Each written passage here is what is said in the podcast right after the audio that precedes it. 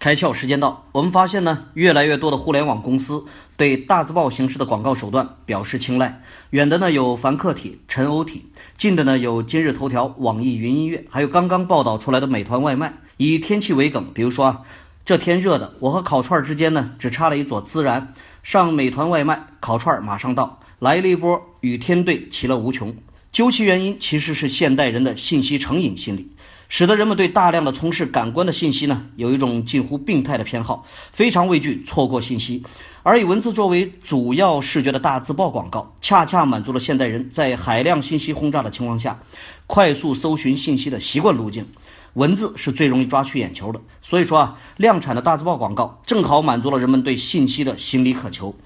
这种类型的广告呢，虽然简单粗暴，但相比传达品牌调性的广告来说，这一类型的广告可以承载更多的实际转化。今天你开窍了吗？更多节目，请扫描封面二维码，关注公众号“开窍”，和更多小伙伴一起来听故事、开脑洞。